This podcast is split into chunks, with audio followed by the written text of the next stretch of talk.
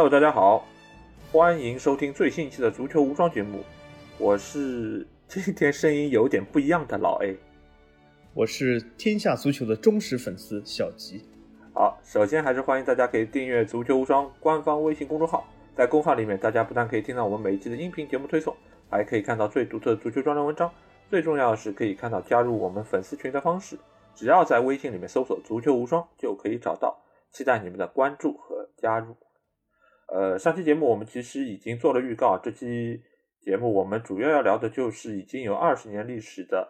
国内第一足球节目，这个称号是我们封的啊。当然，其实我相信很多粉丝估计在心目中也是这么认为的。对，这档节目其实它是两千年的十一月二十七号，其实就是我们录节目这一天的两天之前，所以我们其实录这档节目是很严谨的，对吧？因为我们是真正的到了他们二十年。才做这档节目，而不像他们可能从三个礼拜之前就开始在不断的铺陈他们的这个二十周年的那个庆典。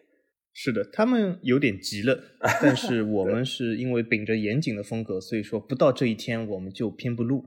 呃，一定要到二十周年这一天。然后大家也可以听出老 A 今天的声音啊，有一点哽咽，对吗？是老 A，你这个声音是不是由于你看了这个二十周年纪念，就是不能自已，就是一哭了一夜才才会这样啊？可能也有这个原因吧。对反正就就是一个感性的人嘛，就看到这个一些嗯他们的一些回顾的节目，就让我们觉得啊，好像我们也回到了年轻的时候，然后那些熟悉的球星，然后那些熟悉的比赛，包括就是那些熟悉的一些画面，都在看这个节目的同时，也不断的闪现在我们自己的眼前。毕竟人生有几个二十年呢？对对，而且不是每一个人都老过，但是每一个人都年轻过，所以。这个天下足球这个二十年真的是一个人生中重要的节点。人生中，刚才老 A 说有几个二十年啊？大家如果会做算术的话，会算出几个二十年。但是我想说，人生中可以受完全自己把握的二十年，其实不用算数都可以看出来啊。除了这个小孩躺在婴儿床里和最后躺在病床上那些，所以说其中呢，能够受自己把控的二十年真的很少。而在我们就是年轻的时候，这档节目就出现在了我们的视野之中。而当时这档节目其实会之所以会有，其实也是一个很偶然的原因。因为最早我们知道，呃，央视有另外一档王牌足球节目叫《足球之夜》，然后《足球之夜》以前呢是一档非常长的节目，因为它结合了国际足坛，然后中国足球各方面，只要跟足球有关的内容，它都会在《足球之夜》这档节目里面呈现。但是呢，后来在九八年的时候出了一件事情，当时有一个有个队伍的主教练，然后。可能要进京报冤吧，这个事情其实可能大家可以在网上查到。然后因为这个事情在足球之夜播出之后呢，足球之夜这个节目就被罚了。被罚之后呢，他就不得不要把这个节目有一定的调整和剥离，然后就产生了《天下足球》这档节目。这档节目呢，其实主要就是以国际足球来作为它的卖点。以前因为足球之夜是在周四嘛。而现在就是把《天下足球》这档节目就放到了周一，因为周一就是其实和我们足球无双节目一样，就是在每个周末的联赛比赛之后，就会有一期新的节目上线，然后来回顾一下前一个礼拜的一些足坛的一些新闻，包括一些比赛的一些实况，包括集锦，包括还有一些专题节目，所以《天下足球》这档节目才应运而生。当时第一期的主持人是黄健翔。然后同时，他也是这个节目的责任编辑。然后后来这个节目呢，呃，就交给了另外一个叫陈文江的年轻人。而陈文江呢，是一直留在天下足球，一直做到制片人，而且做到现在也已经二十年时间。所以，其实我觉得这几个人都是我们应该要记住的。呃，是因为有了他们，我们才能够看到这么精彩的一档足球节目。嗯嗯，而且天下足球中呃诞生的主持人，其实除了刚才老 A 说的那些，还有不少呃，尤其是我开始看天下足球时，因为之前黄健翔刚刚开始创办的时候，我还没有形成这个呃收看的习惯。后来等我形成了收看习惯，就是每周一不看会死的时候，那个时候就已经是段轩段老师在主持了，所以说他是我印象中最深刻的一个主持人。但是从另外一句话来说，呃，老 A 你觉不觉得这个天下足球好像是？呃，我们中国足坛的这个黄埔军校，对吗？对，好像是一流的主持人都是出自于这个节目，所以这个节目真的是有一个奠基和这个黄埔军校培养新人的这个，呃，等于是中国足坛里面的一个呃黑店啊，是一个培养无数的新人的 这个地方。对，而且它其实也开创了很多就是中国足球电视呃节目方面的一个先河，因为它其实第一档有自己包装的足球节目。因为以前可能都是实况录像拿出来，它就放一放就结束了，但是它是相当于是有一个系统包装，有片头片尾，有宣传片等等各方面的呃一些物料在中间，使得呃观众可以在看的时候更有代入感，而且它也真正把自己做成了一个足球节目的品牌。也是因为有了天下足球，才会有之后各种各样的其他的足球节目，让我们能够看到。呃，那我就想问一下小吉啊，因为我们都看了这档节目这么久，那在这么久的看天下足球的一个历程中，有什么给你印象比较深刻的一些东西吗？嗯嗯，那那我觉得给我印象深刻的东西还真的不少。呃，那些各个板块我们等一下会详细说，但从总的概念来说，我觉得它给我印象深刻有几点啊。第一点就是这档节目是一个与时俱进，而且具有十分具有前瞻性的节目。那为什么这么说呢？我们大家都可以看到，天下足球在创办之初啊，转了不少联赛，当时就是每周做一个总结。但是随着他二十年的变化，他的资历越来越深，他的前瞻性越来越厉害。然后他这个二十年之，他的等于说他涉及足球这个行当时间越久，使天下足球越来越成熟。所以他在如今走到二零二零年尾端的这个阶段，天下足球决定。他每一期节目是以法甲为主，所以说我觉得这是一个非常有前瞻性的节目。嗯，他而且就是说能够洞悉世界足坛发展的这个潮流啊，而且是与时俱进，所以这点是我给我留下最深刻印象。所以说天下足球啊，就是啊所有法甲球迷的乐园啊，这点非常不错。那除了这一点呢，呃，就是给我留下非常深刻印象，就是天下足球啊，大家都知道他有一个非常出色的文案啊，当然他的责任编辑老师啊，真的是非常厉害。呃，就是他的文案非常的动人，他就是是个煽情的高手，就是在很多啊这个专题节目下，啊，都进行了非常多的煽情，而且是呃很多地方就催人泪下，特别是回忆一些这种啊足坛中的事啊，特别是就是啊当你看了很多年足球的时候啊，他给你回忆过往，就是很能就是呃让人感动，所以这是我啊觉得最两个最突出的这两点。当然了，他其他这个在足球方面也是做的非常的好，就是他的。解说啊，他的这个呃特别针对的这个集锦来做的解说啊，什么都是挺好的，做的质量都是挺高的。这不像就是说有一些节目只是从一些比赛中抽出来一些片段，解说也是这种比赛中直接抽出的片段，这就不太专业。那天下足球呢，为了这个啊，特地做了集锦化的解说，哎，是相当不错。对，可以看到他们其实对这档节目或者说对足球这个运动还是倾注了非常大的热情。呃，所以我们现在可以来回顾一下，就是天下足球的各个板块，因为其实它每个板块的名字，包括它背后的设置，其实都是很有深意的。那我们第一个来看到，就是它一般来说会放在呃第一个板块出现的就是绿茵重量级，这个其实就是会介绍过去一周的世界足坛进行的一些重量级的焦点比赛的一些精华片段。然后让大家可以在最短的时间内知道过去一周五大联赛，包括其他一些可能南美的或者其他一些重要的比赛，有哪一些强强对话，他会在最短时间内给观众一个很好的一个回顾。那这个其实我觉得对于我们就尤其是在早年看球的时候，因为大家可能五大联赛没有办法一次性找到所有的资源来看到，或者说也没有时间把每一场比赛都看完，那其实这个板块就是我们。最早开始认识足球，或者说了解到各大联赛特色以及各大联赛有哪些著名球星的一个最直接的一个板块。我相信，就是小吉其实也是从这个板块开始慢慢了解到啊，对吧？你心爱的法甲比赛是什么样子？对的，对的，那肯定的，肯定。而且就绿茵重量级呢，我在我印象中，就是它经常好像是会以一些德比的比赛为主，就是各个联赛中的德比、经典德比，往往会被选为绿茵重量级啊。比如说西班牙的国家德比，呃，法国的这个国家德比，或者加隆河德比这种，或者是这种鲁尔迪德比，对吗？所以说，呃，这个绿茵重量级经常会选择一些这种比较火爆的比赛。那么从另外一个原因来看呢，就是当时为什么我们也是非常喜欢看这样的比赛或者这样的。这个节目就是因为现在我们可以看到很多新球迷会说哦，那为什么你要等每周一的天下足球才能去看这些集锦啊，才能去看各个联赛？你可以去各个转播平台去看这些比赛的片段啊、集锦啊，对吗？但是我们不说。二十年前，我们就说十年前，当时很多转播平台都是没有情况下，就是说你不能去点播一些足球节目，你必须要守在电视机前去看完每一场比赛，这是不现实。首先，也不是每一场比赛都会就是被转播，对吗？所以说，当时呃，我们都记得，就是我们收看各个联赛，你去了解各个联赛的唯一渠道，其实就是天下足球，因为你不可能去守候每一场比赛，这是不现实的。所以说，当时天下足球给我们这个意义，这个绿茵重量级，就像老 A 说，真的是给我一些了解一些我所平时没有去每周去收看，或者是坐在电视机前面等这些呃比赛开场这些联赛啊，甚至是比如说一些荷甲比赛、一些 B 甲比赛、一些小联赛。当时就是天下足球这个渠道是非常重要。对，而且以前我们如果要知道一个比赛的结果或者是它的一些集锦的话，一般是从足球新闻。但是足球新闻大家可以看到，只是这场比赛的进球，但是它不会有一些可能呃战术上的，或者说是有一些就是威胁的射门，它都不会有。呃，所以它其实就是时长限定了足球新闻，它没有办法给到我们更直观的对这个比赛的一个印象，所以。绿茵重量级的存在，也让我们可以对于这些比较重量级的比赛有一个更全面的认识。包括它中间还会有一些战术的一些分析，包括它有一些呃对于球队的介绍。那我觉得这个其实真的是，尤其是对于足球不那么了解的新球迷来说，我觉得这真的是一个非常友好的一个板块。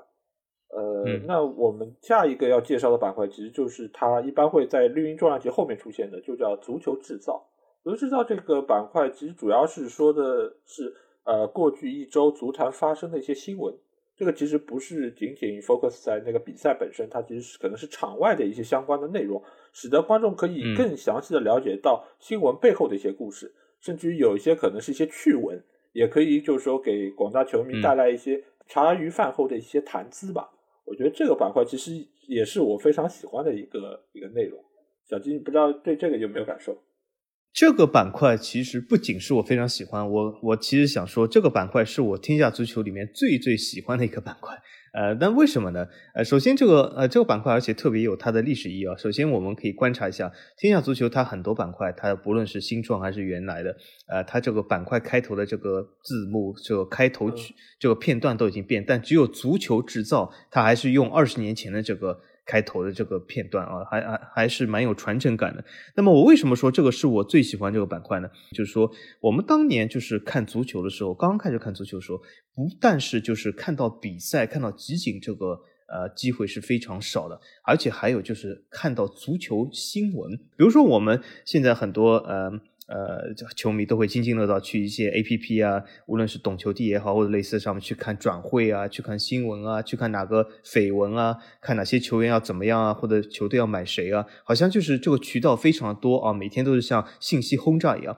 但是当我们年轻的时候，就是呃要看到一个足球这样新闻的时候，其实非常的少。呃，天下足球足球制造是我一个呃每周一个重要渠道，因为除了这个渠道以外，呃，体育新闻上首先不会说那么详细的。对我来说，渠道只有体坛周报啊，每周二五出的体坛周报和足球周刊。但是体坛周报也好，足球周刊也好，它有它的滞后性，而且它是文字的，而且它是呃报纸或者杂志类型的。那么足球制造是视频的角度来呈现给我。我其实非常期待啊，甚至是现在天下足球是可以进行网络点播了啊，我也每周都收看。有的时候我我这个甚至会一下子拉到足球制造，我想看这个板块啊，所以这是我最最喜欢的天下足球板块。是的，作为我们现在来说，可能没有办法体会二十年前我们对于这档节目或者说对于这个板块的一些感受。就像刚才小吉说到的，我们以前要了解一些内容，呃，每次我们都会去书报亭买报纸或者说买杂志。才能够了解到一些足球，可能已经不是那么新闻的内容，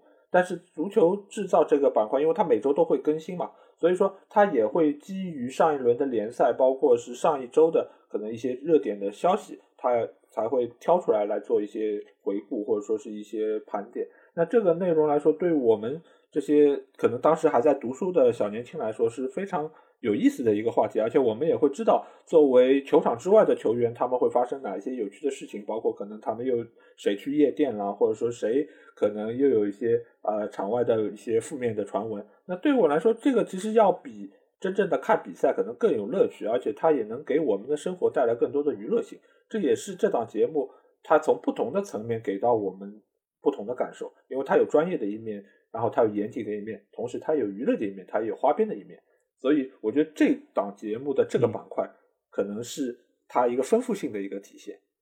呃，那接下去我们可能要谈到这个板块，就是它严谨的一个代表，那它就是绝对巨星。对，因为这个板块其实一般来说都会呃，当成名的球星退役，或者说他发生一些比较重大的一些事件的时候，他会呃完整的盘点这个球员的心路历程，然后来给到观众一个更全面的了解，而且他也能够让球员的粉丝能够更全面的了解到自己所心爱的这个球星，他是怎么一步一步从名不见经传的一个年轻球员，成长成一个绝对的世界巨星，可能中间还经历了一些波折。甚至于是一些可能说是毁灭性的打击，才走到了现在这个状态。所以我觉得绝对巨星，因为他其实做到现在也做了非常多球星，应该几十个是不止的。那我想问一下小吉，你有没有印象比较深刻的绝对巨星的专题呢？呃，印象深的就首先就是绝对巨星呢，这个就是我就觉得这个板块是比较呃看球迷的心中的喜好的，就是说，呃，他有的时候我不能说他这个板块做的不好，但是他如果说的绝对巨星是我不感兴趣的明星，那么我 估计也就会做一些其他事，或者不收看，或者近些年可以点播的时候，我就会拉过去。嗯，比如说有些巨星他退役时候，我我不否认他是一个巨星，但是并不是我所喜好。比如说好像，比如说老 A 喜欢的这个曼联的基格斯，呃，或者是一些呃意甲的明星，就是他对我好像就没有那么多的感受，呃，那我就就是不是那么喜欢。但是对我造成比较大的这个看球经历比较大的影响那些球星退役的时候，这些绝对巨星我就会呃比较呃喜欢，比如说劳尔。呃，这他是这个西班牙金童，对吧？他甚至是我基本从九八年开始看球以来，就是陪伴我长大，甚至啊，就是我亲眼目睹他长大到退役的。所以这对我来说是一个非常有呃跨时代意义的这种巨星。所以劳尔是给我留下深刻印象的。劳尔那期我记得就《指环王》嘛，对吧？他其实当时叫的那个名字就叫对的对《指环王》，因为他因为他老是亲吻戒指嘛，是的。呃，因为其实我觉得这个板块其实就像你说的一样，它其实是一个粉丝向的一个专栏。如果是这个球星的粉丝，那肯定是会非常喜欢，或者说甚至于会把这个专题看了又看。但如果是不是这个球星的粉丝，他可能最多也就是看一遍，可能在看节目的同时看一遍就就结束了。因为这个板块其实我印象比较深的有几期节目，一个就是呃我个人比较喜欢的球星就是巴蒂嘛。就是巴蒂的那个专辑，我确实是看了非常多次，而且就是我在以前的节目中我也说到，我对于巴蒂是很早就喜欢，而且我觉得对于他的那个忠诚，我也是非常的欣赏啊。而且我当年在就是去到佛罗伦萨的时候，其实我我在做旅游攻略的时候，其实想要去看一下，就是当年就是球迷为他建的那个塑像，但是后来一查才发现，球迷已经把他塑像给推倒了。推倒对，是的。这个其实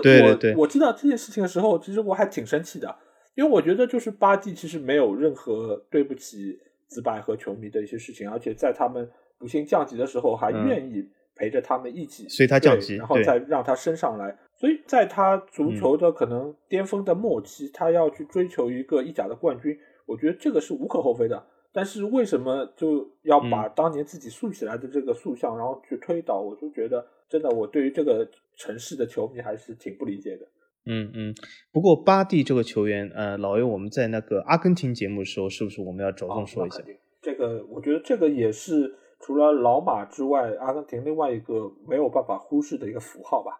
我是想做一个预告，就是我们会做一个阿根廷足球的这个特辑。啊，因为最近发生事，对的，对的，因为老马这件事情其实也是这个礼拜可能出他最大的一个新闻。但是因为我们上周就说好我们会做天下足球这档节目，所以我们会把老马的回顾专题做到下期节目。我们下周一我们大家可以听到就是关于老马的呃回顾以及对于阿根廷足球的一些盘点。好，希望大家到时候可以收潘帕斯草原的 雄鹰。对，呃，然后除了巴蒂之外，我觉得另外一个。可能我个人比较喜欢的那个，应该可能不叫绝对巨星吧，它应该是个专题，对吧？就是福克森的《红色帝国》啊，对，啊，《红色帝国》哎，对对，是个专题，对，嗯，对，那个其实也是我个人比较，呃，因为我是曼联粉丝，所以这这个专题我其实是看了非常多遍，而且是把福克森从一开始差点下课，一直到后来缔造了红色帝国整个一个历程都给盘点非常清楚。尽管现在就是后福克森时代，整个曼联的情况大家也有目共睹，非常的糟糕。但是不得不承认的就是，就是因为有了福克森，才把一个可能呃排名只有十五位，甚至于是更低排名的一个球队带到了现在这么一个呃世界豪门的一个地位。如果说是评选可能近二十年、三十年最好的一个教练，可能未必是他。但是如果说是一个最好的经理，或者说是对足球俱乐部有最大改变的一个人，我觉得他应该是当之无愧的。嗯嗯。而且，其实就是由于福格森时代的成功，使现在球迷对曼联的要求就是大幅提升了，所以说显得现在还像好像是有点问题。那是因为福格森时代十分的成功，就像老 A 说，如果之前他来之前就有十几位的球员。球队如果没有福格森整个时代，那我我可以说过去呃五年曼联也并没有比狼队差，对吗？的球迷或许也接受，对吧？那那就是因为福格森这个超级的成功，所以这是导致这个不同啊。对，因为毕竟怎么讲，就是现在各方面的资本，包括现在他在足坛的地位，也使得球迷对他的期待也变得不能以当时的标准来衡量这个球队了，对吧？因为你现在包括这些球星也好，或者他的周薪，包括各方面的转会资金。也使得球迷对他必然是会有更高的期待，而且有福格森这样一个标杆式的人物存在，我觉得之后来的每一个教练都会背负着极大的压力。对对，就比如说魔力鸟的三冠王都不能满足曼联球迷 啊，这个这个这个事儿我们细说啊，这个其实不是他冠军的问题。好，那接下来的这个板块，我觉得肯定是很多球迷都非常喜欢的，因为大家都把《天下足球》这档节目称为是一档。音乐节目对吧？它不定期的会有一些很好听的歌曲，然后它有一个板块叫看球听歌，它会把一些呃球员的一些画面和一首歌剪在一起，然后变成一个足球 MTV。呃，观众在看足球节目同时，也可以欣赏到很好听的音乐。那其实我们之前呃，我们足球无双节目的片头曲其实都是用的，就是它非常著名的那首 Attraction，对吧？但是后来。喜马拉雅平台不允许我用了，那所以我这几个礼拜就会把片头曲给换了。但其实我之所以会用那首歌，其实也是对于呃天下足球的一个致敬吧。因为大家听到这首歌就会知道这是和足球有关的一首歌。因为其实本来这首乐曲只是呃这个日本吉他手的一个吉他专辑内的一首歌曲，其实大家都并不太知道他是谁，或者说是这张专辑是什么样子。都是通过天下足球来让大家了解到这首歌。并喜欢上它，对对，由于天下足球才知道这首歌，嗯，但是喜马拉雅这个举动我知道是因为喜马拉雅想要向天下足球致敬，没关系，我们也接受。然后既然这首歌呃由于这个致敬的原因，我们不做片头曲，那我现在能不能哼哼一下？可以可以，呃，这这这是我们具有版权的 啊，开始，让我哼一下，它是噔噔噔噔噔噔噔噔噔噔。噔噔噔噔噔噔噔噔！哎呦，这个这个曲调，哎呦，让我们足球无双的粉丝都已经万分感慨了。因为我们之前几十期就是以这个开头，我知道你们听到这首这个曲子的时候，就想到第一件事就是什么？足球无双啊！或许不是天下足球，嗯，但是我记得天下足球经常会在放那个十大进球的时候，好像放这首歌。对的，对的，它本来就是十大进球的时候的一个配乐嘛。啊，是是，嗯。呃，而且他其实这档就是看球听歌，他其实也捧红了非常多的一些歌曲。我现在其实印象最深的另外一首歌曲啊，其实应该就是叫《Here I Am》，对吧？《Here I Am》这首歌，它本身其实也是一首流行金曲吧，就是哼唱的那个范围也非常广。但是我对这首歌印象最深的，其实还是在于在《天下足球》里面看到了呃这个画面以及听到这首歌，我觉得真的是。有时候你可能觉得这首歌曲很好听，仅此而已。但是如果你一旦是配上了这些球星的画面，以及他们的一些汗水、泪水，或者说是他们一些激动人心的画面，你会觉得整首歌的要表达的情绪就不一样了。而且再配合上他们的一些歌词，我觉得可以让呃观众有更好的一个体验，能够不管是了解这个球星，还是了解这首歌曲。嗯，我知道老 A，你是不是想要哼唱一下？没有，今天这个这个鼻子这个样子，我实在是觉得不好意思让大家听我的歌。啊，没关系，啊，没关系，我们以后啊，这个作为保留节目，就是老 A 等这个哽咽期结束以后，就哼唱一下一些歌啊。啊，那既然我们刚才就是说到了 attraction，然后说到了那个他的十佳进球和十佳扑救等等，十大，那我们其实下一个要介绍板块，其实就是这个 top ten。对吧？然后 top ten，我我记得这个叫什么？段轩一直说这个叫什么？叫 top ten，对吧？他一直说的是 top ten，对吧？对对，所以所以我们其实要说到，就是每个礼拜他可能都会放出的呃这些最佳进球、最佳扑救。因为早期的话，它版权比较多，所以他要评出十个。但现在的话可能只有五个。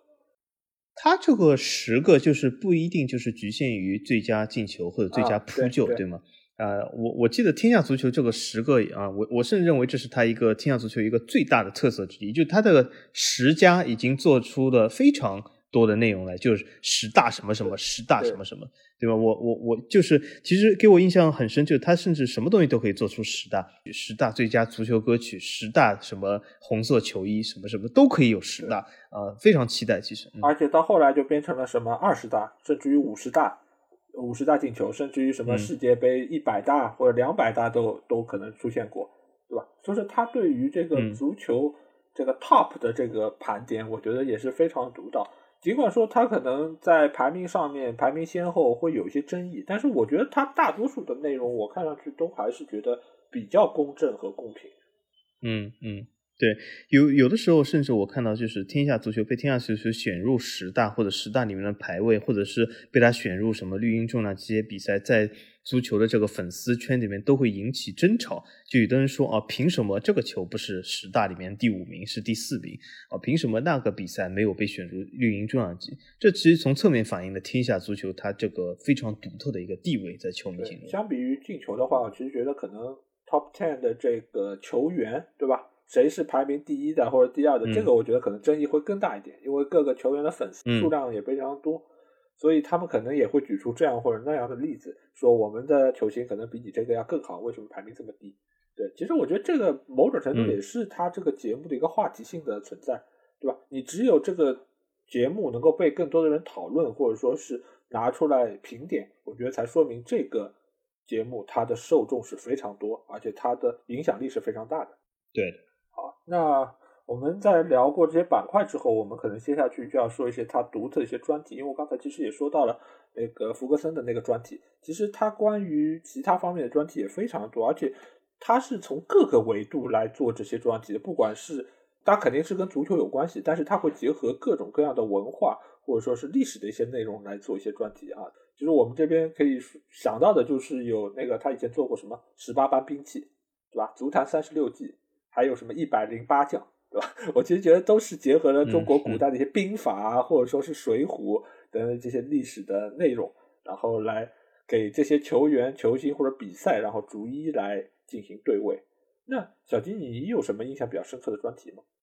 呃，我印象比较深的专题，比如说他以前就是让我了解了很多，就是那种就在我看球的初期，我记得他做了一些什么专题，就介绍一个德比，呃，这让我就是形成了很多这种印象。比如说他会有一个专题就讲呃罗马德比，就讲罗马和拉齐奥两个队的这个故事啊，怎么样恩怨，然后衍生到什么啊？比如说我还记得以前就是有个什么曼市德比。呃，对吗？就就现其实现在说来，然后好像球员呃球迷就会说啊，这些好像每个人都知道。但是在我们看球早期，两千零几年的时候，其实对整个欧洲足坛还没有那么了解。这对一些刚入门的球迷来说还蛮有意思的，就是给你介绍很多德比，它到底是。啊，前世今生是什么样？呃，这两个球队有什么球星啊？他们发生过哪些火爆事？就这些介绍性的、历史性的这种东西，让我就留下很大的印象。然后就是啊，就是今年他做的这个专题，就等下我们会说啊，其实借着这个是豪门的鹰头，但是其实是对过去十多年比赛的一个一个比较大的总结。对，呃，其实说到就是德比这件事情，因为我们之前就是我们足球无双也做过德国。德比这个节目嘛，就当时多特对拜仁这场比赛，然后其实呃，你一旦如果真的要做这个节目或者要去查资料的话，你会发现这个资料真的是非常庞杂，而且它会深入到很多远古的一个时期，这资料其实也并不是那么好查。但是天下足球能够在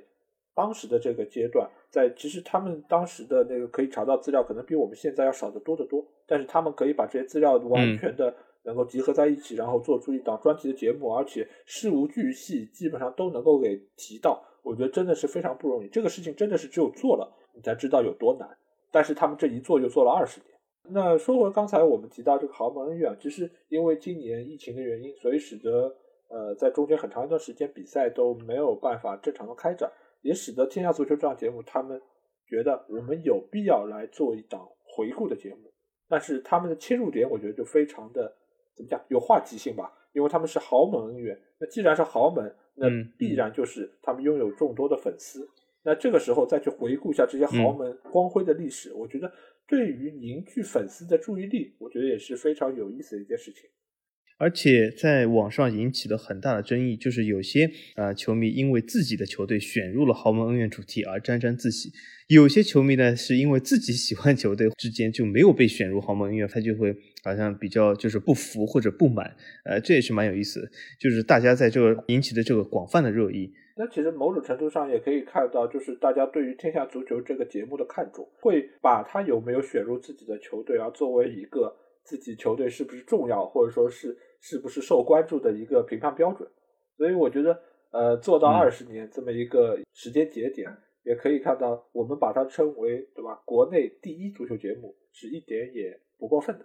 那我们可以再来看一下，因为他这么多年的节目做下来，其实他有非常多的主持人，其实也有非常多我们现在来说已经成名已久的一些著名的主持，其实都主持过。天下足球，天下足球，而且刚才小吉也说到，就是他最喜欢的就是段轩，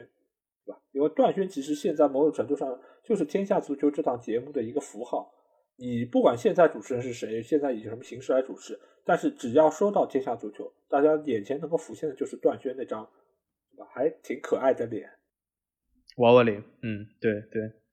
对，呃，好像有不少主持人都是出自天下。好像现在后来我当时那期主持节目里面，我说我比较喜欢那个贺炜，也是好像也是天下足球做过，对吗？好像基本就是央视的主持人都至少要在天下足球历练过一下。对，因为这档节目，因为它时间太长了，而且它是每个礼拜都有，但是呢，你主持难免会或者有这样或者那样的问题，它可能也会有不不同的主持人过来代班嘛。你像黄健翔也做过，刘建宏也做过，对吧？段轩也做过，包括贺炜，包括现在的啊邵圣义等等，就是体育频道可能要扶持哪一个主持人，他们就会让他去天下足球历练一下。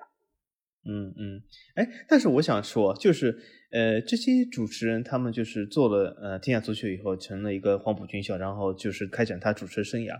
但是天下足球里面的女主持人后来有主持过足球比赛吗？比如说那个马凡舒有没有？诶，马凡舒好像只主持过一些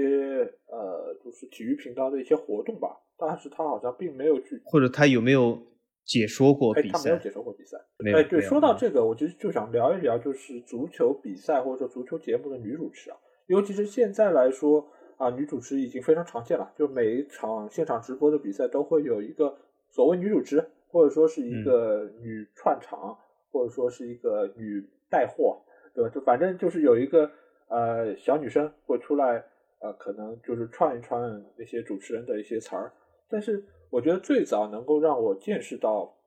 就是足球比赛跟女主持有关的，其实就是央视，然后包括天下足球。因为最早我记得是有谁，呃，乌贼刘，对吧？就是当时就世界杯的时候，就是有一个叫刘禹锡的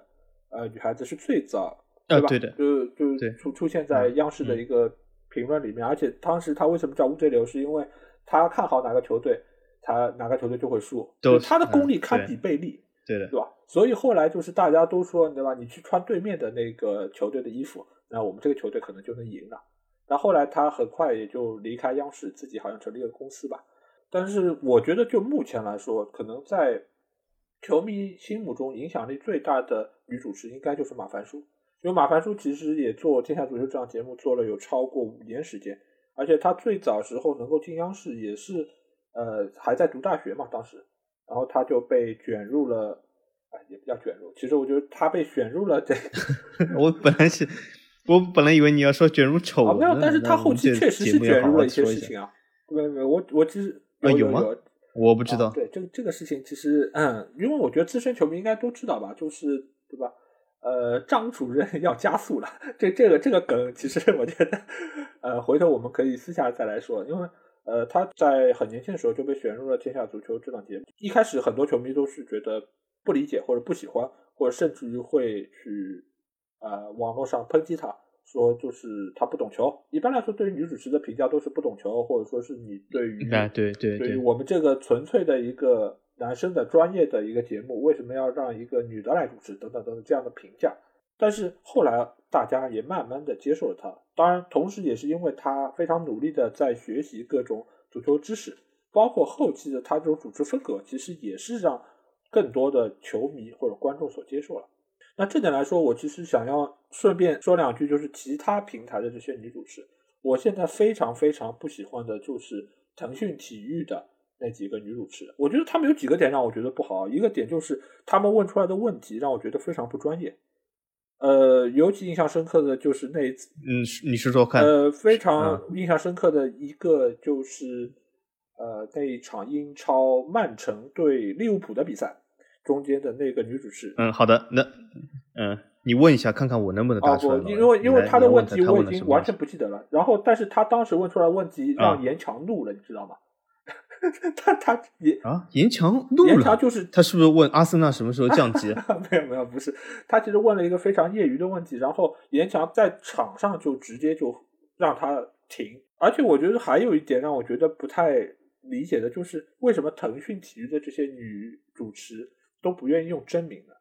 因为你看，不管是马凡舒也好，或者说是什么杨明明等等，他们全部用的都是自己的真名。但是你看腾讯这些悠悠啊，什么小仙儿啊，我就真的我都我都无语了，你知道吗？就我不太清楚。哦，有一点像这个卖瓜子带货的这个。对，然后然后同时我要说，就是你要说其他就是网络平台的女主持都不好吗？我觉得不是的。我觉得 PP 的有一个女主持，我就非常的喜欢，而且我觉得她很专业。啊，我要我要实名表扬一下这个女主持，她叫刘畅，就是以前一直会跟那个詹俊一起出来主持比赛的一个女生。这个女生她其实你可以看她的谈吐或者她提着问的问题，就显然她是一个懂球的女主持。所以而且人家用的也是真名，所以我就说就哎，就腾讯现在说实话，就是看了上一次就是这个小仙儿的这个主持之后，我现在看腾讯转英超全部看的都是。英文的原版解说，我再也不听他们的解说内容了，真的是让我感受极度不好。嗯，对，所以相对来说，我觉得马凡舒，呃，我现在对他的感受是还挺不错的。但是他好像现在已经很少出来了，因为最近好像都换了另外一个女主持。哦，二十周年啊，仍然是他主持的，我看了。但是前几期好像不是。后来换了那个女主持，她叫什么名字啊？看上去好像呃不是那么好像。看上去没有马凡舒这种亲和力，好像那个那个女主持不知道叫什么名字，她好像叫王熙良吧，我记得。呃，相对来说，我觉得没有马凡舒，可能这个节目的收视率也会有所下降。那我觉得就是这次因为二十周年的这个特别节目，也推出了一个二十周年最佳阵容的一个评选。之前我们也说到，就是在我们群里，包括在网络上，也非常多的朋友参与了这个评选，然后也排了自己的阵容。哎，说到这个排阵容这件事情，因为我们之前也说过一期金球的节目，其实我觉得，呃，排阵容这件事情其实还真的挺有说头的。我为什么这么说呢？就是我们会发现两个派别啊，一个就是球员谁名气大就排谁，对吧？前锋线上罗纳尔多加 C 罗加梅西，对吧？中间齐达内啥等等等等。然后呢，有另外一类人的评法是什么样子？就是他会兼顾攻守平衡。他会觉得啊，我这个球队拿就是是真的能踢比赛的。他就是真的把这个 球队啊，真的把这个球队当做一个比赛，就是一个球队在经营啊。对，呃，然后就会说啊，我这个中间我放这几个后卫，然后基本上，然后再配一个防守能力强点的双后腰，那我这个球队基本上防守就 OK 了。然后进攻我可能靠谁谁谁，对吧？而不是简单的就是把球星堆砌在中间。我想问一下小吉，你觉得你对于这两种评选方式有什么看法？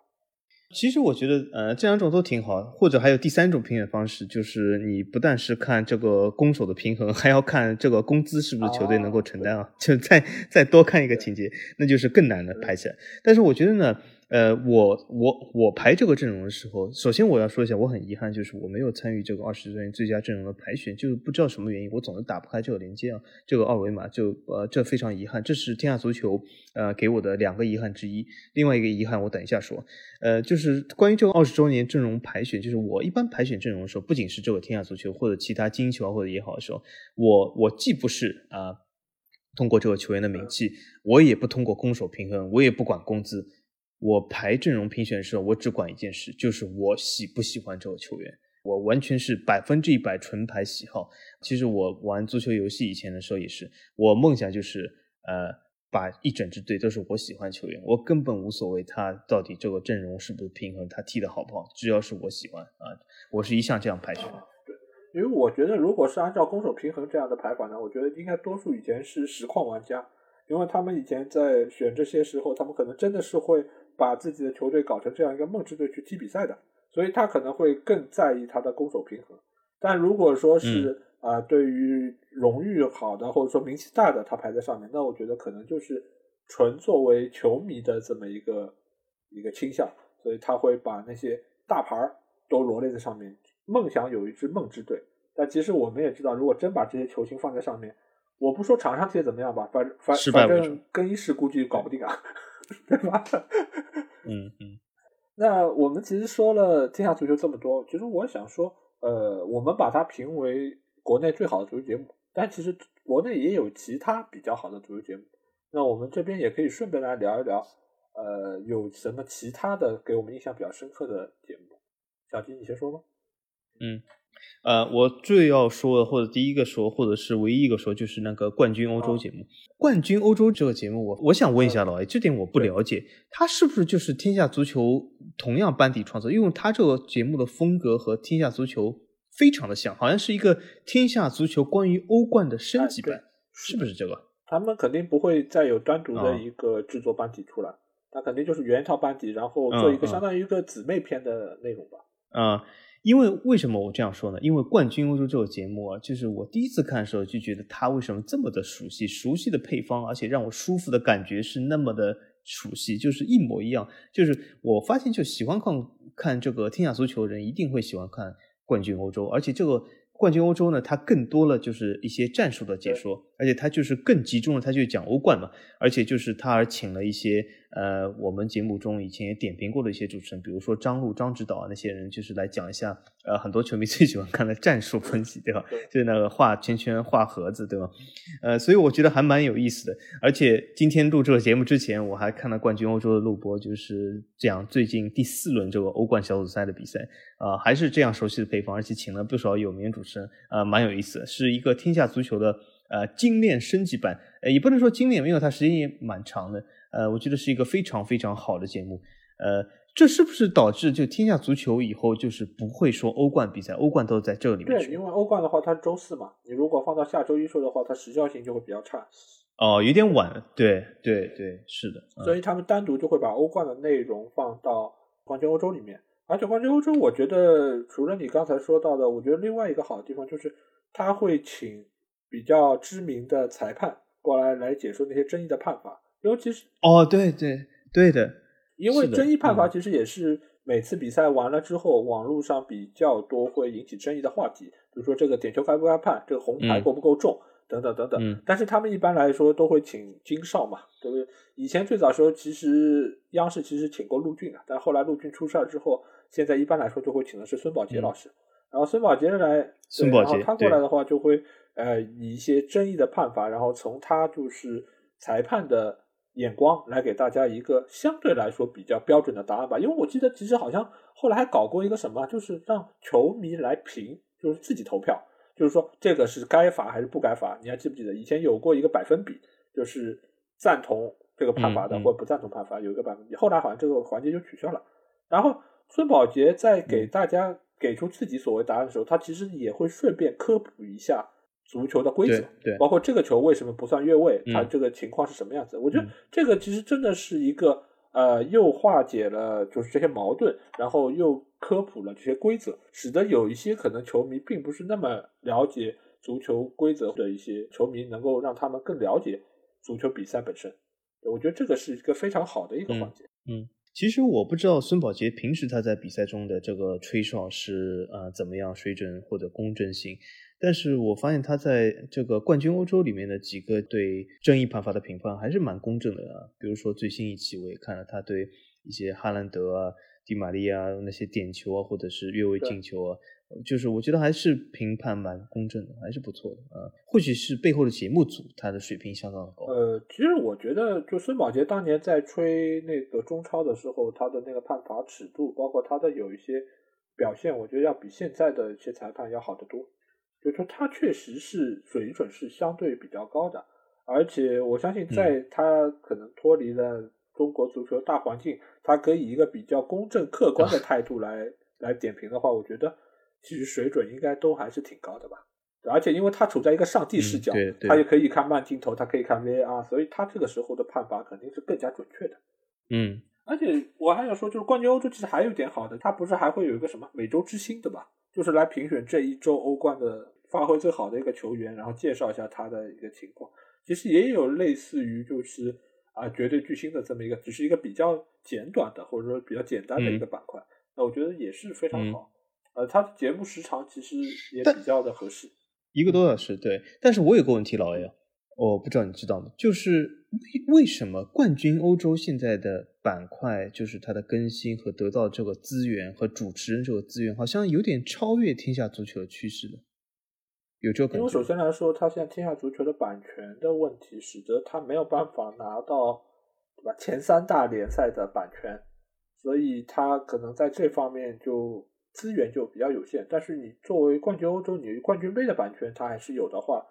呃，而且这里面又集合了现在欧洲最好的球队，所以他可能会把更多的资源铺给冠军欧洲。啊，我觉得是这个原因吧。嗯，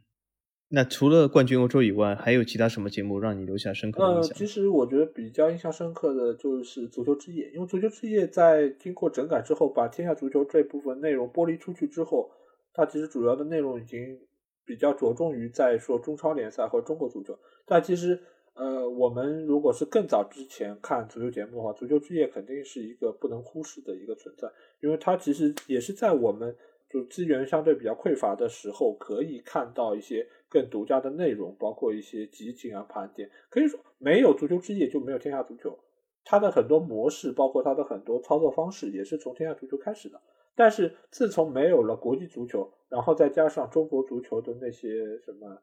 呃，打黑除恶各方面的一些措施下去，确实是对中国足球是有一个摧毁性的打击，也使得这个节目最后也就啊消失在大家的视野之中。其实相对来说还是挺可惜的，因为我们有世界最好的足球节目之一，但是我们的足球水准还是非常的滞后。那其实本身我觉得也是一件非常可惜的事情。所以，足球之夜某种程度也体现了我们中国足球的一个发展历程吧。说明媒体的发展已经走在了足球的前面了。是的。然后我这边还想另外提一下，就是上海这边做的一档足球节目，就是五星足球。这档节目其实最早的时候，它也会放一些海外的内容，因为它之前的话也是有英超的版权嘛，在新英做版权方的时候。但后来随着这个内容没有了。五星足球这档节目就变成了一个，就把目光聚集在了可能上海本土的球队，对吧？申花或者说是上港，然后也会请一些以前的一些老球员或者过来做一些访谈等等。这个其实也跟足球之夜很像啊，就是如果是中式球迷可能还是会看一下，但是现在的情况也跟之前几年是完全不可同日而语。对，收视率相信也已经跌得非常严重。没有看过这个节目，他们有没有请过呃蔡宝剑老师？哦，没有，那个时候蔡宝剑还没出来呢。他们会一般会请谢辉啊，或者说是刘军啊等等这些以前的申花队的球员过来，他们一般会来评点一下这个礼拜的中超，然后也会顺便点评一下这个礼拜的英超啊球队的表现以及他们的一些战术特点等等。但是后来随着版权越来越少啊，他们这个内容，因为我已经很久没有看了，但是当时他们做的比较好的那个阶段，我其实每个礼拜也都会看一下五星足球的这个内容。好，那我们在聊完了这些足球节目时候，其实最后还想聊一点吧，就是关于制作足球节目的一些不容易。因为，呃，我们也可以看到这档节目做了二十周年，然后可以坚持到现在，我觉得也是非常非常难能可贵。因为我们刚才也说到了，就是现在的足球版权，因为各大联赛都被各个互联网平台瓜分，而央视作为一家啊国内最大的电视机构。但是他由于转播经费的问题所限，使得他没有办法拿到这些好比赛的版权，使得他现在的天下足球的素材只局限于法甲和意甲这两个联赛。那其实你说现在这个比赛还能称为天下足球吗？它只有这两个联赛的话，小吉你怎么看？嗯，我个人觉得是这样。嗯，我个人觉得是这样，天下足球最终归一家啊，这就是法甲。所以说，他能够把控住这个未来的趋势，仍然是不错的。但是呢，如果就是从球迷的覆盖度的角度来说，那肯定是呃覆盖的联赛越多越好。但是好像呃，由于它央视内部，其实央视还有一个版权就是呃呃欧冠，对吗？它把欧冠的节目抛出去。央视有欧联的版权吗？呃，央视好像我不清楚哎，好像好像没有，没听他提过，好像没有的。呃，好像没有，没听他提过。但是我倒觉得呢，呃，我给《天下足球》这个节目的建议是什么？就是这个节目做的非常的好，文案写的非常好。但是如果由于版权问题啊，局限了他这个节目的制作，这倒未必是件坏事。为什么？他你看，把欧冠一个版权做出冠军欧洲这么精彩、这么精致的一个节目。那么我觉得天下足球就像我刚才说那句，我给送给天下足球一句话啊，免费送给大家，就是天下足球最终归一，不如把意甲版权也舍弃了，就是最后就是我们要精选中的精选，天下足球最后改成法国足球，你觉得这档节目会好看？我觉得我不管听众朋友你你要不要看，我反正要看啊。如果天下足球改成法国足球，那你可以去看法甲精华呀，他们现在这法甲和意甲的精华每个礼拜都还会播出的。法甲精华这个，到我再批评一下央视。法甲精华，它这个完全是法甲自己做的节目，它来个中文配音，这个我觉得它还是要有所提高，还是要更努力一点。但是如果把天下足球这个整个文案班底啊，整个这个制作团队、总编辑，还有马凡舒、邵圣一，做出一档法国足球，专门讲法甲法乙啊，我觉得倒不错的。啊，那我觉得这个我估计他们成本 cover 不了吧。要不你 出资赞助一下他们，我觉得可能有有可能能这么做。好，我们足球无双倒是冠名一下，他就说啊，欢迎大家收看《足球无双之法国足球》。对，然后我就说到就是呃，足球节目为什么会这么难？主要还是在于，因为它有海量的比赛，然后还有海量的资源，它需要去看，然后它还要做剪辑，还要做评点，还要排名。就其实我觉得，对于他们足球编辑这份工作来说，确实是非常难。而且，如果是作为我们球迷来说，我们可能就是挑自己喜欢看的比赛，对吧？你看法甲或者我看英超，但是对于他们来说，不管好看难看，他们都要看，而且所有的比赛都要看下来，还要去提炼中间的一些精华。我觉得真的是还挺难的，因为这个事情你可能做一年两年可能还可以，但是你如果像他们一样做二十年下来，甚至这二十年可能这些编辑都没有换过人，那我觉得真的除了热爱，没有其他的可以来。来形容他们，比如说你要连看十年意甲，我觉得会发疯了。对啊，而且你看，他们不但看了，他们还把这些就是呃历史啊，包括文化等等东西串联在中间，用一些比较文学性的一些文字把他们说出来。那我觉得这个其实就是更难了。本身你也需要这些足球编辑有非常好的文字功底，另外一方面你也要了解观众能不能接受这方面的一些内容。我觉得真的是挺难的，这这个事情，我觉得，呃，不管他们最后二十年之后还能做多久，或者这档节目最后会做成什么样子，我觉得在这个时刻，我觉得是要给他们送上掌声，也希望他们可以把呃这个节目越做越好。之后如果有机会的话，可以对吧，多拿下一些版权，把内容可以再做的丰富一些。啊，那么在最后，老 A，我能不能说一下批评一下天下足球的缺点呢？啊，这你看，我就是公平公正啊，一个这样的这样一个风格。就是我们这个节目，你以为我们是从从头到底吹天下足球吗？那绝对不是。我们这个节目就是要公平公正，所以天下足球有它的缺点啊。我就说一点吧，啊，这也是我近二十年来收看天下足球一个经常呃为他遗憾或者心心中不满的一一点，我要说一下。今天终于有这个渠道啊，有这个机会。我要给所有观众朋友说一下，不知道你有没有共鸣？就是我想问一下央视，呃，安排节目的人，难道每周一晚上都放《天下足球》就这么的难吗？为什么 经常经常性的每周一晚上七点半就不放《天下足球》呢？这是让我非常寒心。难道就这么难吗？有这么多的所谓的东西，就真的要比《天下足球》重要吗？呃，我我我反正不知道。啊那但是他真的是这样。作为一个电视媒体从业人员，我可以很负责告诉你，呃，对，好，真的是，真的是有很多事情比这个重要啊，有的，哎，可是，呃，下围棋或者或者怎么样，就是一定要这个时候下吗？没有啊，就像你可以看到，他很多时候，包括冠军欧洲，他有时候也并不是对吧？十十点多开始，他哦，对对，因为他中间可能会有很多，比如说冬奥会啊。或者有很多直播的啊，对这个东西都是上面压下来的，可能是各各方面的一些需求，这个都是怎么讲一档足球节目所没有办法抗衡的，所以该推就得推啊，这这个事情没办法，很无奈吧？这个事情可能在台里，因为你毕竟作为央视，它是一家国家级的媒体，它会具有除了呃节目内容本身的一些资源之外，它有更多的一些使命需要他们去背负。所以在那些事情相比之下，足球可能只是一个在他们眼中的娱乐活动，所以该让位就得让位了，能不取消已经算很好了。好，那作为一个随和的人，我听取老 A 的意见，作为媒体人的意见啊，那我原谅天下足球啊，没关系。但但是你们以后尽量还是在周一七点半要放，还是要放。对他们一般来说会放，对吧？只是时间长短，我觉得这个是是他们要考量的一个点。好，那我们聊完了天下足球这档节目，我们来到了观众留言环节。这个礼拜好像小吉有很多话要说，我们可以让他来先说。嗯，首先我要读一个留言，就是它来自于我们上一集专门就是致敬献给门将、献给诺伊尔的这一集啊。呃，他的名字叫圣安联公园。呃，从这个名字来讲，我敢肯定他是一个法甲球迷，因为法甲尼斯队的主场叫里维拉安联 啊，说明他是一个法甲球迷，那挺不错。呃，那么他说了什么呢？他说，呃，现在很少见到的这个门将，这个比赛戴帽子和穿长裤。哎，我发现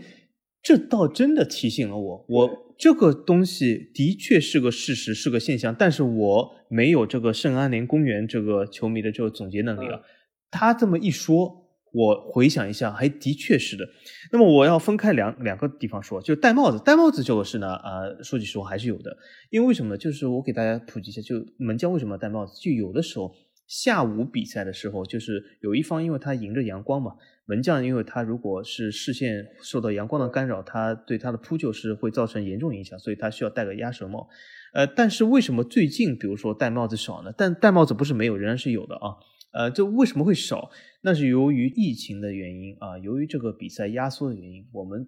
应该发现，无论哪个联赛，就算有一些呃平时以就是呃照顾国内这个好像收看时间呃比较出名的，比如说英超来讲，就是他的下午比比赛越来越少，就是因为为什么呢？因为就是他第一要照顾的观众还是欧洲当地的观众。那么，如果你想，由于疫情的原因，他不能把这个比赛如果放在周六周日的话，必须要放在周一到周五。那么你想一下，欧洲当地的观众，他周一到周五，他的下午或者白天他是在上班，所以他这个比赛必须要放在晚上，所以这是没办法。那么由于这样的晚场比赛多了，那么门将戴帽子，那么呃就会你会看的少。那么另一个点就是穿长裤的门将少了，我也发现这个事，但是我也不知道为什么。就为什么好像的确是以前就是我记得十来年前或者十几年前穿长裤的门将那是比比皆是，很多门将都穿长裤。这倒不一定是天气的原因，有的时候天气没这么呃冷的情况下，他也会穿长裤。但现在你如果让我举出一个近三年或者五年里面任何一场比赛门将穿长裤，我还真举不出来。我觉得这个现象消失了，不知道为什么。老 A，你知道吗？还是长裤不太方便守门？呃，我觉得是这样，就是其实我觉得这这两个事情其实是一个事情，就戴帽子和穿长裤，其实都是呃增加了门将的一个怎么讲，就是做动作的限制。因为你穿长裤的话，我可以想到理由可能是因为他下地的时候为了防止摩擦，或者说因为门将相比于其他球员他是更容易下地，或者说是这个频率是更高的。你如果说是在草地上或者说其他方面或者受到摩擦，可能会。可能会受伤，增加受伤风险。但现在可能本身就是球场的水准就非常高，他就算下地的话，他可能也不会使得自己的腿部容易受伤。同时给门将增加的就是他身上的负担。现在你如果说像以前，我甚至觉得有些门将他会穿那种像灯笼裤一样，就那个裤子还比较肥大，而不是那种修身的裤子，对吧？有的，我甚至可以说出他是谁，当时是一个匈牙利门将。对，我觉得现在来说就是门将。需要解脱所有的，就是可能会束缚他们做动作的这些装备，包括戴帽子。其实我觉得现在也非常少，因为我记得很清楚，在前几个赛季有很多场就是英超的比赛，他们会面对阳光，比如说德赫亚等等几个门将，他们宁愿就是手搭凉棚来看任意球的那个人墙的摆放等等，他们也不愿意戴帽子，肯定是他们觉得戴帽子本身也是，呃，会给他们的扑救或者做动作增加一些。一些障碍吧，因为这个东西跟穿长裤一样，就是会使得啊，可能在跑的时候或者说扑救的时候增加分组。我觉得这个可能也是他们觉得啊，还是为此不要带的会比较好。我觉得可能是基于这种原因吧。那你要读的第二条留言是，呃，第二条留言就是关于这个呃意甲最近发生的事啊，嗯，就是意甲最近发生了一些事，就是之前有新闻说意甲中呃二十个球队里面只有五个队还在发工资，呃，十五个队已经呃很久没有发过工资了。呃，这本身就是一件呃，其实蛮令人担忧的这个财政状况出现严重问题的。那么新闻里面好像是有一种原因没有点出这五个队是谁，那么引起了一些猜测。那么最近又有一些新闻爆出，这周就是又有说意甲又有五个队，这个没有发工资，这十五个队里面有五个队，他七月份的工资还没有发。而且和球员也没有达成协议啊！如果这个七月工资十二月还不发，就会如果球员起诉的话，那职业联盟需要罚分。呃，那么这五个队里面还包括一些比较有名的队啊，那那不勒斯就是马拉多纳的原来的队那不勒斯，还有那个最近呃买了飞机但又没有买飞机的拉齐奥，啊，对吧？他他也是引起了一些问题。当然，这个这个是我要严重批评一下拉齐奥球员这个。呃，对吗？他的阿尔贝托对吧？公开说这个球队这样子不发工资是不对，他还要处罚阿尔贝托。呃，我觉得这个是非常，呃，怎么说？我只能呵呵了啊。那么祝拉齐奥一路成功吧，只能。那么那还有一些呢，就是呃，国米又爆出新闻，就是国米的 CEO 就是马洛塔，呃，这个很多球迷喜欢叫他马显眼，对吧？马洛塔他在采访中说啊，国米现在和球员达成了一个呃临时的协议，就是球员。临时同意国米先暂时不发放七月和八月的工资，啊，那么这件事呢，就是说是国米至少在十二月没有被罚分的风险，因为他和球员达成这个协议，但是仍然是协议虽然达成，但仍他仍然没有发放这个七月八月的工资。那究竟什么时候发放，或什么时候能够补到？因为我们现在录这个节目那一天，我们已经坐在了十一月啊，甚至下个礼拜就已经是十二月了。那么什么时候能够发放这个七月的工资？呃，我虽然不是球员，但是我也想代替，我是就是代表球员，代表球员工会，向这个职业联盟和各球队呼唤一下，就是你这工资还是要发，呃，不然会导致像苏宁罢赛这样，这国内苏宁队不是还因为这个工资不发放罢赛吗？呃，希望这个事不要在意甲发生啊。对，所以可见国米没有罢赛还是比较职业的，对吧？他们相对来说比苏宁的 另一个队伍要更加职业一些。但是我觉得这个事情，如果说呃整个联赛有这么多队伍都发生这种情况，那本身对于这个联赛的发展也是非常不利的。因为如果球员每天就像你我们去上班，如果整天要担心就是工资发不出，今天还有没有钱，那我们的工作热情以及专业程度肯定也会大打折扣。那这个联赛最后受伤害最严重的肯定还是这个联赛，包括球迷。嗯，对的。所以埃里克森要离开国米，对吧？他会不会去曼联啊？哎呦，这个不会吧？现在中场已经人满为患了。不会吧？对对对，我觉得不会，我觉得不会。这个事情，对吧？博格巴不走，中场没位置。啊，对，已经三个了。对。好，我这边要读的一个是我们喜马拉雅一个比较热心的听众，就是肥腿崔维西，因为他说到的是帕留卡在桑普年少成名，然后意大利从来不缺门将，现在和以后都不缺门将。然后德国的门将也不错，西班牙也可以，但是英格兰就成问题，对吧？他他其实就是提到了这五大联赛这几个国家的门将的一个现状，就是我们一直以来都觉得意大利的门将挺好的，然后德国的门将也不错，啊，西班牙也时不时的会出一些比较好的门将，但其实西班牙的门将说实话好像不如意意大利和德国那么的好，但是英格兰的门将确实一直都是。可能五大联赛的一些笑话吧，因为他经常也会有些黄牛手或者说低级的失误，对吧？各种各样的失误你都会能够从英格兰门将这儿看到，包括现在英格兰的一门皮克福德也是让我觉得非常的糟糕，就好像就感觉英格兰的门将确实是问题多多。曼联那个亨德森是英格兰门将啊，是的，是吗？那么他是应该说是。最近最好的门将，英格兰。呃，这个不好说，因为他其实没有太多为国家队出场过嘛。因为我觉得不能从俱乐部的比赛来推断，因为其实他主要说的其实还是从国家队层面。因为其实我们上次聊的门将这个话题，其实也说到了，就是一个门将到底多大程度该为球队背锅。因为其实你也可以看到这几个球队里面，英格兰的防线其实一直都是非常的，就是说不理想。相比于可能法国或者说是德国来说，那他的门将确实就是会相对来说更容易出现失误，或者说他需要把更多的精力放在可能指挥呃后卫的跑位等等方面，那他可能在扑救时候就可能比较容易出现一些失误。那另外一方面，我觉得这其实跟民族性可能也多少有点关系，就是德国的门将他可能是比较严谨，或者说他的呃从小的那个基本功就会比较扎实。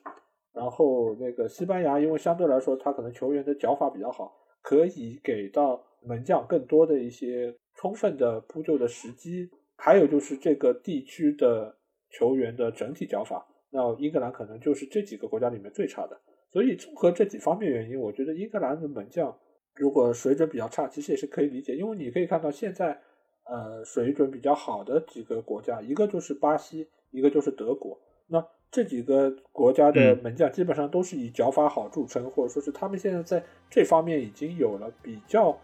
呃长足的进步，或者说他们是走在了门将这个潮流的一个最前面。那英格兰的门将如果还只是会开大脚，那个结果只能是跟乔哈特一样，对吧？现在只能去热刺当三门。这个其实应该是整个英格兰的一个青训体系应该考虑的问题，就是在门将现在这个行业已经有一个天翻地覆的变化的时候，怎么能够培养出更好的门将？或者说是你是不是应该从小就让他有更好的脚下技术？所以我觉得这个是英格兰需要考虑的。嗯，对的。好，那这个礼拜的节目就到这儿。我们之之前也给大家预告了，下期节目我们说的是迭戈马拉多纳以及阿根廷足球，所以期待大家下个礼拜同一时间可以在这个时候来收听我们节目。当然，也希望大家可以关注我们的公号“足球无双”，在微信里面搜索就可以找到我们，期待你的加入。